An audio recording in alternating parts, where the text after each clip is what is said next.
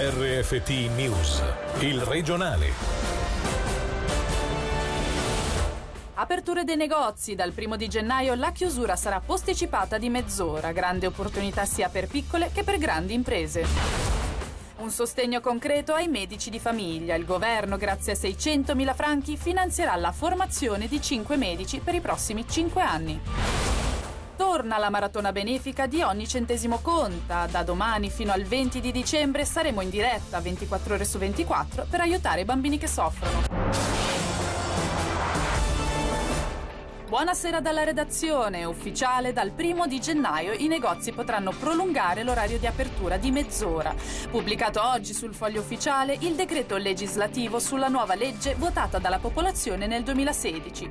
Un'opportunità per piccole e medie imprese attive sul nostro territorio, come ci dicono il promotore del periodico Piccole e Medie Imprese, Sasha Cattelan, e il presidente dell'associazione Distributi Cinesi, Enzo Lucibello. Permette sicuramente di ridurre le distorsioni della concorrenza della vicina Italia. Si tratta comunque di un'estensione assai moderata, si parla di una mezz'ora, quindi dei problemi concreti non ne vedo, è una misura da cogliere favorevolmente. Per loro natura le, le piccole e medie imprese del Canton Ticino sono molto flessibili, sicuramente nelle zone di confine le imprese saranno portate ad usufruire al massimo di questa opportunità, ma non vedo perché anche un'impresa che si trova in un'altra parte del cantone non dovrebbe usufruirne se ha personale sufficienza a disposizione. La stragrande maggioranza delle attività prediligeranno per un'apertura più lunga alla sera e quindi magari sacrificheranno una mezz'oretta alla mattina dove per la maggior parte del tempo sono vuoti. Per quanto riguarda le grandi imprese sicuramente una boccata d'ossigeno e naturalmente questa mezz'ora in più e soprattutto per alcuni casi l'ora e mezza in più a sabato soprattutto d'inverno rappresentano un'opportunità. Questa legge non è l'ideale, adatta un pochettino quelli che sono gli orari d'apertura e uno dovrebbe poter aprire quando hai clienti e non quando viene definito dagli organi.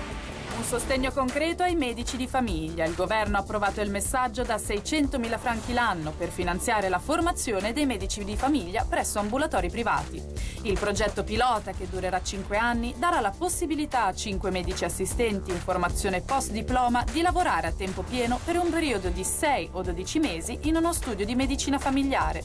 Sentiamo il direttore del Dipartimento della Sanità e della Socialità, Raffaele De Rosa. Prendiamo comunque spunto dalle esperienze fatte in molti anni nel resto della Svizzera. Il governo definirà un chiaro processo per poter entrare in questa dinamica molto importante dove ci sarà la scelta degli ambulatori che in via prioritaria sarà posto l'accento sulla necessità di sostenere gli studi medici soprattutto nelle zone periferiche e rurali. Siamo convinti che il Consiglio di Stato in questo modo risponda alla necessità di stimolare la formazione in medicina interna generale, di promuovere la medicina di famiglia e come terzo punto di incoraggiare l'accesso a cure mediche di base adeguate e di qualità qualità in tutto il territorio con l'obiettivo ultimo prioritario di garantire a tutti i cittadini e a tutti i pazienti del cantone una presa a carico ottimale.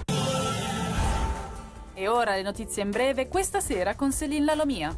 Arrestato a Canobio un 22enne albanese residente in Albania sospettato di aver spacciato un importante quantitativo di droga in Ticino. Al momento del fermo nel suo zaino sono stati trovati 170 grammi di eroina. Fabio Regazzi candidato ufficialmente alla presidenza dell'Unione Svizzera Arti e Mestieri. Il consigliere nazionale ticinese potrebbe essere eletto in aprile. Più di un milione di persone dal 1996 hanno fatto visita ai cantieri delle gallerie di base Alp Transit del San Gottardo e del Ceneri.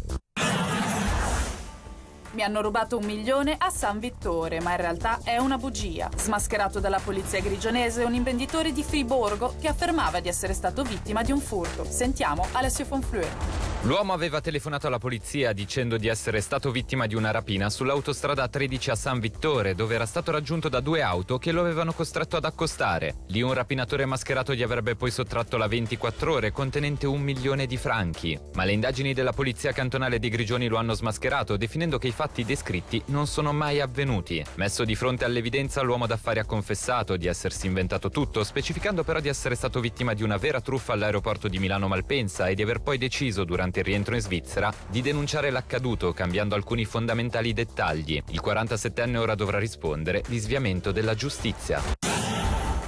Da questa domenica ci si potrà immergere nel mare del Triassico nel sito UNESCO del Monte San Giorgio, ammirando gli animali e l'ambiente di 240 milioni di anni fa. Sentiamo l'intervista al direttore del museo, Luca Zulliger.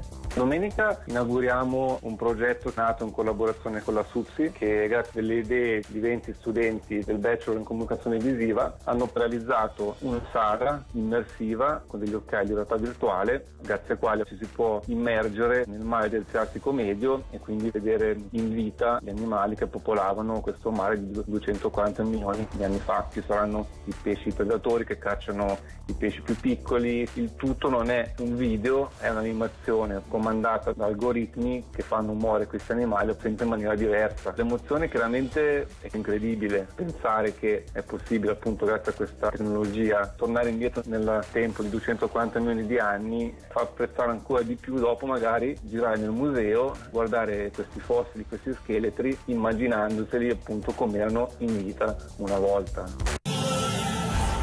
Anche quest'anno torna la maratona benefica Ogni centesimo conta. Da domani fino al 20 dicembre Radio Ticino e Rete 1, in collaborazione con la Catena della Solidarietà, uniranno le forze 24 ore su 24 per raccogliere fondi per dare un aiuto all'infanzia che soffre in Svizzera. Sentiamo il nostro direttore artistico Matteo Vanetti. Radio Ticino per il terzo anno si propone di seguire ogni centesimo conto con delle novità, una delle quali senz'altro sarà il fatto che trasmetteremo di notte. Dalle 23 alle 6 del mattino proporremo 24 ore al giorno tra noi e Rete 1 una nuova trasmissione che si chiama Ogni notte conta, che ogni notte avrà ospiti diversi, personalità ticinesi che si racconteranno, assieme anche alle voci di Radio Ticino che si racconteranno nella notte. Ma naturalmente non ci fermeremo durante il giorno, come negli anni scorsi ci saranno trasmissioni particolari e speciali, incontreremo persone che ci parleranno del tema di ogni centesimo conta. Tutti quanti gli speaker di Radio Ticino si sono messi a disposizione e hanno creato delle rubriche, diversi modi per poter raccogliere soldi e per invitare appunto gli ascoltatori a raccogliere soldi per questa causa. E quindi avremo anche la diretta speciale di rafting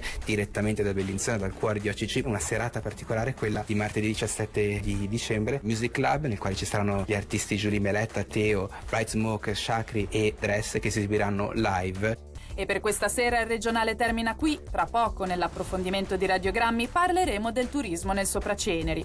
Ospiti i direttori delle organizzazioni turistiche del Bellinzonese, Locarnese e Valli. E da Gaia Castelli è tutto, grazie per l'attenzione e buona serata. Il regionale di RFT, il podcast su www.radioticino.com.